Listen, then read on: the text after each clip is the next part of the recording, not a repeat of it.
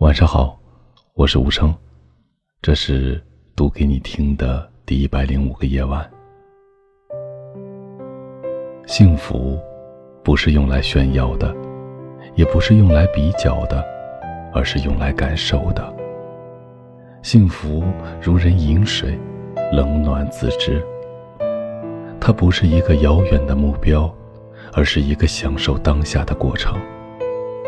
只要怀有一颗感恩的心，感恩生命，感恩生活，感恩关爱自己的每一个人，幸福就无处不在，无时不有。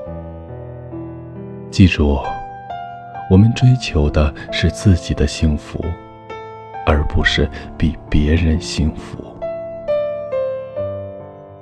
以上就是今天晚上想要读给你听的第一百零五段话。